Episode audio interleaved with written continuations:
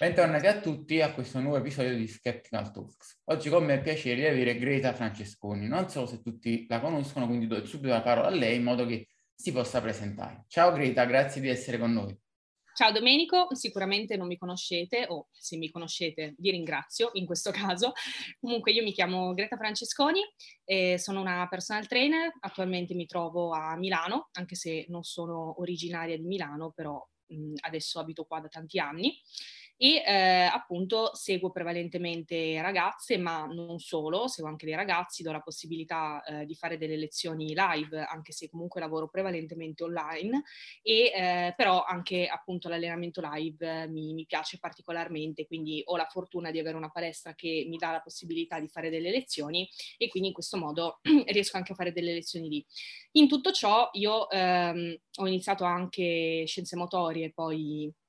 durante la quarantena come secondo corso di laurea, nel senso che inizialmente ero laureata in tutt'altro e poi ho deciso finalmente di seguire del tutto la mia passione,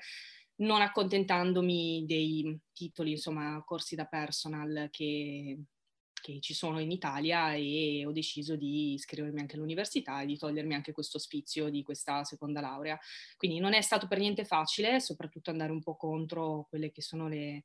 le opinioni comuni, soprattutto quelle della mia famiglia, però è una decisione che sono molto contenta di aver preso sinceramente. Quindi dopo un po' di esperienza lavorativa in tutt'altro ambito ho deciso di,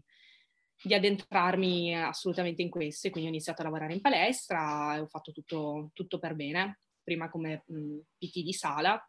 e poi ho avuto la possibilità di fare qualche lezione. Sì. Perfetto, perché come al solito in Italia c'è ancora un po' il discorso di là, fai personal trainer e poi che lavoro fai? Qual è il tuo eh, lavoro? Quindi... Sì poi, sì, poi diciamo che nella mia famiglia c'era un po' un altro concetto di, di carriera in generale, da me sono tutti medici, tranne mm. poi o, o, medici o ambito marketing, economia, quindi potrai capire che io ero proprio la pecora nera della situazione. Fuori fuori esatto, esatto, però sono molto contenta di aver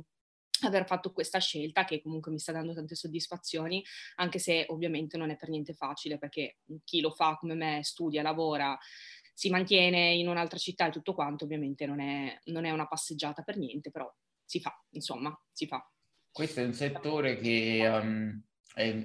visto anche sia da dentro che ma soprattutto da fuori, può sembrare un settore che in buona parte è estremamente caotico, che uno dice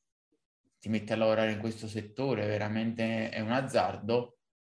perché oggettivamente a maggioranza probabilmente ehm, che ci lavora lo fa in maniera un po' arrabattata, con superficialità, senza grandi competenze e anche la stessa richiesta di mercato della grossa fetta, diciamo, dei, dei, dei clienti, degli utenti,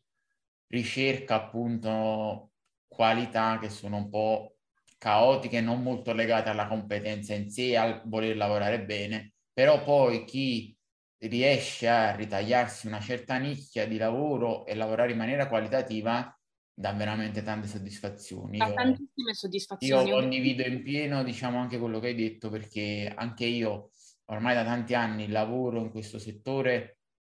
e come voglio fare io, cioè senza compromessi, con la qualità, eh, lavorando bene, sì. con chi vuole lavorare bene, e mi dà soddisf- soddisfazioni estreme che non, non avrei potuto trovare in altre carriere più, tra virgolette, normali. E però appunto perché io sono riuscito uh, tra bravura, fortuna e tempistica fortunata a inserirmi in un certo contesto per lavorare come voglio io, perché poi se sei costretto a lavorare, diciamo, come richiede il mercato, molte volte può invece diventare l'opposto perché ti trovi, tra virgolette, a uh, dissacrare quello che ti piace, che è la tua passione, perché devi lavorare in un modo che non condividi pur di portare il pane a casa, diciamo così, ed, e là diventa invece il contrario, diventa molto triste e frustrante. Guarda, e ti dirò anche di più su questo discorso della nicchia. Secondo me, ehm, allora io ho passato, diciamo, una fase in cui comunque io ho fatto altri sport prima di passare solamente comunque a concentrarmi sulla sala pesi, perché anche io, e adesso inizieremo il podcast in questo modo, eh, ero purtroppo vittima di questa visione dell'allenamento in sala pesi e l'allenamento al femminile come una cosa passami il termine, proprio da mezze seghe, nel senso che se no, non è reale sport, non è un allenamento vero, sono quegli allenamentini così da, eh, da ragazza fitness che si vuole tenere in forma e questa cosa ovviamente mi, non lo so, da una parte mi, mi, mi, mi faceva pensare che forse l'allenamento in sala pesi eh, non era così tanto per me, quindi io ho fatto anche altre cose, ho fatto Brazilian Jiu-Jitsu, ho fatto anche un po' di presistica, di crossfit, soprattutto poi prima sport da combattimento e quindi mh, mm, ero sempre un po' in là. Poi piano piano, quando ho iniziato ad addentrarmi bene e a trovare effettivamente quello che per me è realmente l'allenamento, perché poi alla fine sai benissimo anche tu che comunque bodybuilding e fitness sono due cose diverse, ma l'aspetto prestativo è comunque fondamentale o, e comunque è quell'elemento che ti fa totalmente cambiare la visione da un allenamento in sala pesi per stare bene a un allenamento che dà veramente soddisfazione, che ti fa proprio venire voglia di allenarti. E andando più da questo lato della prestazione e ehm, veramente ho trovato questa, enorme passione, ho cercato di approfondire sempre di più da questo punto di vista. E eh, anche appunto, eh, come dicevo, eh, per quanto riguarda soprattutto l'allenamento delle ragazze, mhmm, poi sicuramente terminerò anche il tutto ribadendo questa cosa, eh, concentrarsi molto di più sull'aspetto prestativo rispetto che poi una, sappiamo benissimo che comunque un bodybuilding è anche parte estetica, come anche fitness e quant'altro, però concentrarsi sull'aspetto prestativo, su veramente fare delle progressioni nel tempo, essere costanti, tutto quanto, è il game changer veramente da un, solamente cercare quel risultato per vedersi bene allo specchio momentaneamente. Io qua sottolineerei il concetto di, di progresso prestativo di cui parli, perché è un concetto su cui spesso si fanno molti fraintendimenti. Io immagino che tu intendi con cercare un, dare focus alla prestazione, cercare un progresso prestativo come un essere attenti e lavorare per far sì che ciò che facciamo in sala, quindi vari parametri che definiscono l'allenamento, abbiano una progressione, nel senso non è andare in sala, mi voglio stancare, faccio questo esercizio, pompo un paio di ripetizioni e vedo come va, ma avere un piano preciso del tipo faccio queste ripetizioni con questo carico, ok, voglio arrivare fra tot mesi a fare più carico con le stesse ripetizioni o a fare più ripetizioni con lo stesso carico, cioè ad avere uno un, un, obiettivo di migliorare sugli esercizi che si fanno e un, un programma organico che porti a, a ricercare questo, questo progresso. Sì, Perché... è, è, ass- è, assolutamente questo, è, è una cosa che da molti viene sottovalutata, ma che veramente cambia totalmente non solo i risultati che poi abbiamo in palestra, ma il modo proprio di vedere l'allenamento. Perché tutte questi, ehm, queste dicerie, comunque questi falsi miti che ci sono effettivamente sull'allenamento al femminile e tutte queste sponsorizzate che vediamo che io ogni volta dico ma com'è possibile che nel 2022 effettivamente vadano ancora queste cose? Ma poi in realtà ci riflette e dico ma è ovvio che vanno queste cose perché c'è una costante nella storia dell'umanità che c'è sempre stata, c'è e probabilmente ci sarà sempre, che è il voler tutto subito. Il voler tutto subito che cosa comporta? È proprio una forma mentis della persona, comporta che non si ha la pazienza e la costanza di perseguire un obiettivo nel tempo e di aspettare di vedere risultati che potrebbero essere lentissimi. E quindi ovviamente tutte queste, queste persone che cercano di fare marketing giocando proprio anche sulle debolezze delle persone e su ipotetici problemi, anche qua ci arriverò, ad esempio il biotipo e forma pera, mela, broccolo farfalle della barilla, perché è X, non mi veniva un altro vegetale o frutta da paragonare alla forma X, di conseguenza, eh, di conseguenza ovviamente continuano a esistere e essere presenti proprio per questo motivo, perché ripeto, cioè ci vuole del tempo, bisogna avere un metodo, bisogna eh, avere una programmazione, poi ci potranno comunque essere dei periodi, ovviamente adesso non, non riferendoci anche solo all'agonismo, ma veramente anche solo una persona che comunque vuole avere del, dei risultati non solo nel breve termine, ma duraturi, deve seguire una logica. Queste metodolo- questi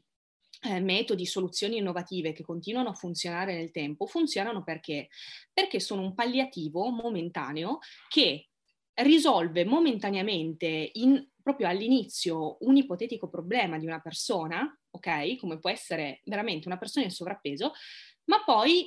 mh, mm, non avendo nemmeno mh, mm, validità scientifica o comunque non avendo un programma a lungo termine, nel lungo periodo ovviamente il risultato va a svanire. Però capiamo bene che una persona che magari è sedentaria, non, non, ha mai fatto attività fisica, ha uno stile di vita che è scorretto, inizia a fare veramente il workout ormonale, i 15 minuti eh, di pura follia e quello che succede è che perde peso e quindi ha il risultato. Quindi questa persona è anche felice, dice, eh, dà il feedback sul risultato ottenuto incredibile, però poi nel lungo periodo che succede? Che probabilmente riprende peso, a meno che non continui così, perché non c'è un progressive overload, cioè non c'è nemmeno un progresso nel metodo. Quindi è una cosa che ovviamente... Il problema in questo caso è che uno su chi, diciamo, parte da un livello prossimo allo zero, funziona quasi tutto, soprattutto nel breve termine. Nel eh, senso sì, che se tu sei sedentario, sovrappeso, qualsiasi forma di attività fisica inizi a fare, controllare un pochino meglio la dieta, mangiare un pochino meno, sicuramente dimagrisci, sicuramente stai meglio fino a un certo punto. Ovviamente, eh, uno, se non c'è nessuna forma di didattica in quello che si fa e uno capisce cosa sta facendo, capisce quali principi seguire, ovviamente si trova a saltare da metodo a metodo perché non, non capisce perché magari i metodi che funzionano, perché funzionano che hanno alla base tutti quanti dei principi di simili che rispettano e sono quelli che danno il risultato, ma vanno da metodo a metodo. E poi ovviamente non mm, arriverà al punto in cui non funziona più niente perché hanno superato la fase di estremo principiante in cui qualsiasi cosa funziona e da lì in poi serve appunto una, un qualcosa di programmato e organizzato con costanza nel tempo, con i risultati che diventano sempre più lenti. E quindi se non c'è un'educazione alla base che ti fa sì che tu sappia che i risultati saranno più lenti, ci vuole metodo, ci vuole costanza, i metodi shock di qualche settimana non funzioneranno più, ma anzi potrebbero essere detrimetrali e farti fare un passo indietro, si va nel caos. Qua facendo un passo indietro eh, ritorniamo al discorso che avevi fatto all'inizio del um, ci vuole costanza e uh, devi capire cosa fai per apprezzare il percorso. Questo secondo me è fondamentale perché um, soprattutto in una disciplina come fitness, bodybuilding, come la vogliamo chiamare, dove comunque i, risultati seri, i cambiamenti seri si vedono negli anni, non nei mesi,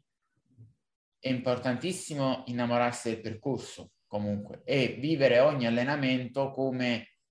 eh, sì un qualcosa di funzionale al risultato a lungo termine, ma come anche un'esperienza singola da godersi, sfruttare al meglio, da cui imparare, perché soprattutto parlando di popolazione femminile, io noto un grosso focus sempre sul risultato finale e di vivere l'allenamento, vivere eh, il programma, la dieta, eccetera, come un, una sofferenza necessaria al risultato esatto. che, che, se non fosse fatto solo in ottica risultato, diciamo, um, smetterebbero di fare completamente. E sì, questo sì. È, la, è, il primo ostacolo nei, nei risultati perché fondamentalmente se non si fa quello switch di mentalità per il quale la singola sessione di allenamento è un qualcosa a cui guardare con piacere, affrontare con, con stimolo perché appunto magari c'è una prestazione da rincorrere c'è una, un'idea di, di progresso da seguire, c'è l'idea di godersi l'allenamento, di star facendo qualcosa di per, per sé che dà risultato a lungo termine, diventa difficilissimo perché tu per un breve periodo puoi forzarti a fare cose, diciamo, contro voglia o comunque che non ti piacciono ma che tu fai perché ti servono. Ma questa cosa può durare qualche mese. Se deve durare anni, si scoppia e si lascia, come spesso noto. Io alla fine ho sempre notato che le persone che hanno i migliori risultati negli anni e che continuano poi a mantenere questi risultati, che siano uomini o donne, sono sempre quelli a cui piace allenarsi, piace ciò che fanno, che ma- magari non subito, ma dopo qualche mese che iniziano a fare le cose per bene, a cui gli viene spiegato perché fanno certe cose, perché non fanno certe altre cose e quindi hanno consapevolezza del percorso, si appassionano al percorso, si appassionano al processo e poi diventa una costante. Chi invece continua a essere finalizzato sempre solo all'obiettivo, solo all'obiettivo, molla, magari dura un anno, magari dura anche due anni, però poi molla e perde quello che ha fatto, se aveva ottenuto i risultati. Sì, ma infatti guarda, io penso anche sinceramente che mh, da questo punto di vista e qua mi riferisco anche molto alle ragazze, sinceramente, c'è proprio un problema di comunicazione, perché tutto questo discorso della scelta dell'allenamento in base veramente al biotipo, a ritenzione, cellulite e quant'altro, ha fatto molto credere alle persone di avere un problema e questo problema le segna per tutta la vita. Quindi queste ragazze effettivamente dicono ok, io sono ginoide, io ho la ritenzione, ho la cellulite, mi dovrò sempre allenare in PH, sempre con questa alternanza per l'OE e devo sempre fare questi lavori, magari, non lo so, di capillarizzazione, eccetera. Io però mi rompo dopo un po'. Cosa devo fare? A me sono capitate ragazze così. Allora, già lì partiamo da dividere un attimo le cose, perché anche qua si crea un caos, una confusione di, di concetti su eh, che cosa serve e cosa non serve. Allora, punto fondamentale, noi abbiamo in primis davanti una persona, la persona ha uno stile di vita, eh, l'ambiente circostante, una famiglia, la parte genetica e una condizione di partenza non è che per tutta la vita ti dovrai allenare in questo modo, non è che sei segnata a vita e che questo determina veramente il, il tuo modo di allenarti per sempre. C'è un problema all'inizio, perfetto, andiamo a capire qual è questo problema. Hai un problema di ritenzione idrica, perché poi adesso spiego anche la differenza con cellulite, che non sono la stessa cosa, anche se vengono sempre unite c'è un problema, va benissimo, andiamo a lavorare su questa cosa, poi, in primis, lavoriamo sulla tecnica, sulla percezione del corpo, si possono poi fare dei lavori per l'appunto o assieme o anche in una fase successiva, insomma, per questo problema. E poi però eh, cioè, si inizia a lavorare, si inizia a lavorare per costruire massa magra, non è che bisogna sempre eh, rincorrere il difetto della persona e giustificare un allenamento per tutto il resto della vita. Perché Qua ti, ti dico una cosa, poi mi dici se sei d'accordo. Io ho l'impressione che succede anche per gli uomini, ma esageratamente di più per le donne, alcune persone confondono l'allenamento, la palestra con la chirurgia plastica, perché è, quando ti trovi di fronte a richieste del tipo uh, ok, però voglio tonificare qui, ma non voglio crescere, poi voglio cambiare la forma in questo punto, voglio togliere il grasso qua. Cioè, stiamo parlando come quando tu vai dal chirurgo e gli spieghi che cosa vuoi fare. No, no, non ma è vero. Non funziona la... così, a parte per tutto il discorso genetico delle forme sono soggettive, distribuzione del grasso individuale, non la puoi cambiare, eccetera, ma soprattutto perché l'allenamento è un processo in cui tu ricerchi certi adattamenti in maniera mirata, cerchi di crescere muscolarmente, dimagrire, quello che è, però fondamentalmente è un percorso, è un processo che fatto con costanza negli anni ti porta a esprimere diciamo, il tuo potenziale fisico a essere la versione migliore della tua struttura fisica, della tua, non quella di altri. Quindi se non hai nelle tue corde certe forme, non le puoi raggiungere a prescindere, se non appunto con la chirurgia. E tutto questo focus sull'allenamento per la cellulite, l'allenamento per alzare il gluteo, l'allenamento per tonificare gli addominali, eh, alimenta sempre di più questo circolo vizioso psicologico dell'allenamento come chirurgia plastica. finale, esatto. Che, che non è così. Eh, l'allenamento è un processo che fatto in maniera specifica con costanza ti migliora fisicamente tantissimo. Però fondamentalmente va ricordato che anche proprio a livello di bodybuilding fatto seriamente, quello che è il nostro potere è aumentare la massa muscolare, aumentare i volumi dei nostri muscoli, abbassare il grasso che ricopre i nostri muscoli sottocutaneo e migliorare lo stato di idratazione. Cioè, fondamentalmente questo è quello che noi possiamo fare. Quando aumentiamo i muscoli, se però la forma del muscolo è quella e la, e la forma dello scheletro su cui si poggia il muscolo è quella, quelle restano. Sarà più grande, sarà più piccolo se perdi muscolo, ma quello resta. Stessa cosa col grasso. Posta la nostra distribuzione genetica di grasso. Possiamo ridurre il grasso o possiamo aumentarlo, ma come viene distribuito sarà sempre diciamo, determinato dalla nostra genetica. e se noi vogliamo toglierlo in alcuni punti molto localizzati, molto ostinati, saremo costretti a scendere a, a percentuali di grasso molto basse per molti non salutari. Questo vuol dire che poi ovviamente se tu vuoi stare in salute devi stare su BF un po' più alte, medie e alte, se quei punti a quelle BF per te saranno pieni perché tu distribuisci così e per un altro no, cioè non, non c'è nulla da fare se non appunto andare dal chirurgo, fare uh, liposuzioni e cose varie. Quindi è importante, secondo me, che passi il concetto che l'allenamento non è chirurgia plastica, non è come giocare con la plastichina e eh, modellare il corpo per piacimento. Si può fare tanto, ma non si può stravolgere.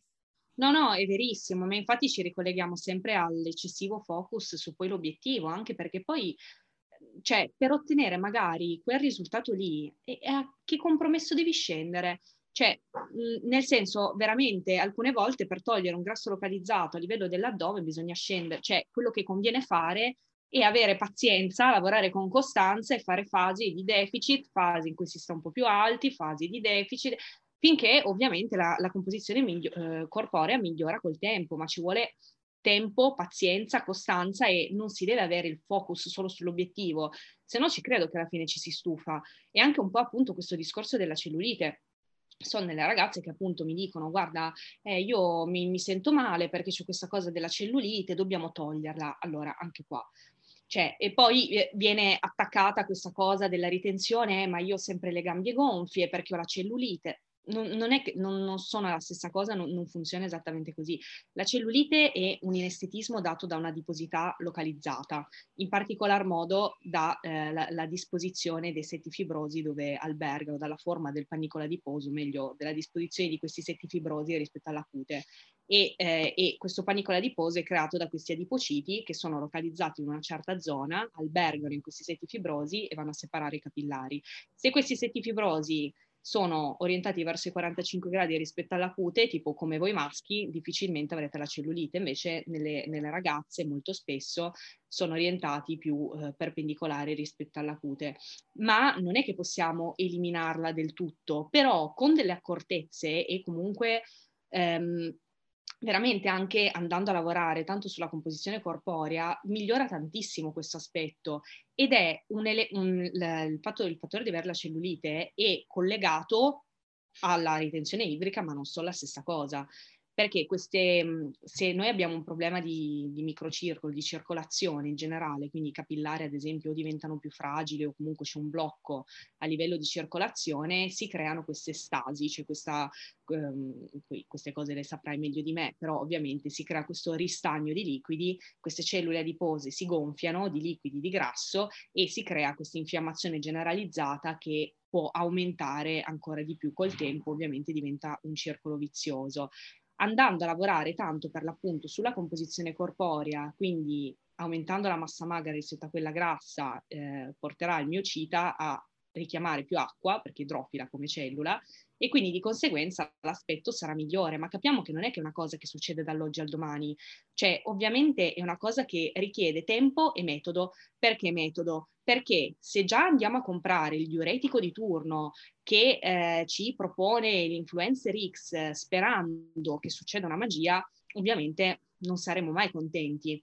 Quindi dobbiamo seguire un metodo con costanza, capire in che fase ci troviamo, perché poi anche lì, se siamo in una prima fase edematosa della cellulite, c'è assolutamente possibilità di migliorare il tutto. Se già siamo in una fase sclerotica o comunque grave in cui c'è una patologia dietro, ovviamente si parla di un'altra cosa. Però io mi rendo conto che una ragazza che non sa queste cose perché non, non, si informa abbastanza a fondo, cioè si fa bindolare da, da quello che viene detto. E eh, ritorniamo sempre al discorso dell'obiettivo finale. Se ci fosse veramente più la, la, passione nel perseguire alla fine l'obiettivo dell'allenamento, tante di queste cose andrebbero veramente a svanire. C'è tante cose che vengono vendute come miracolose perché sono palliativi. Il, qua um, due cose. Uno è che ovviamente uno deve contestualizzare la situazione in cui si trova rispetto a ciò che fa, perché se uno dice ho la ritenzione o la cellulite ed è una persona che non si allena si allena poco, male, sta molto sul divano, non cammina, mangia male, è un conto, ok? Tu dici sei in quella condizione soprattutto per motivazioni legate allo stile di vita. Se tu sei in quella condizione, ma ti alleni bene, ti alleni tanto, da anni, con costanza, hai uno stile di vita adeguato, un livello di movimento, di passi, eccetera, adeguato, alimentazione adeguata, è molto diverso perché la tua condizione non è figlia in negativo del tuo stile di vita, ma è figlia principalmente della tua genetica e anzi tu con il tuo stile di vita già stai cercando di migliorarla il più possibile. Quindi sono con condizioni completamente diverse. È un po' quando eh, si giudica in generale un fisico o una prestazione in maniera assoluta, si dice è scarsa, non è scarsa, eh, può migliorare, non può migliorare, eccetera. Dipende perché se tu valuti lo stesso fisico e uno è una condizione diciamo di partenza, poco allenamento da pochi anni, molto inesperto, principiante, alimentazione sregolata, sonno sregolato, eccetera, è un conto, vuol dire che quel fisico è un, un, un, al potenziale minimo della persona, quella pe- persona ha tantissimo da migliorare, può esprimere un sacco di potenziale. Stesso identico fisico su un'altra persona magari è frutto di anni di allenamento fatto bene, dieta, alimentazione, stile di vita, eccetera, eccetera, eccetera.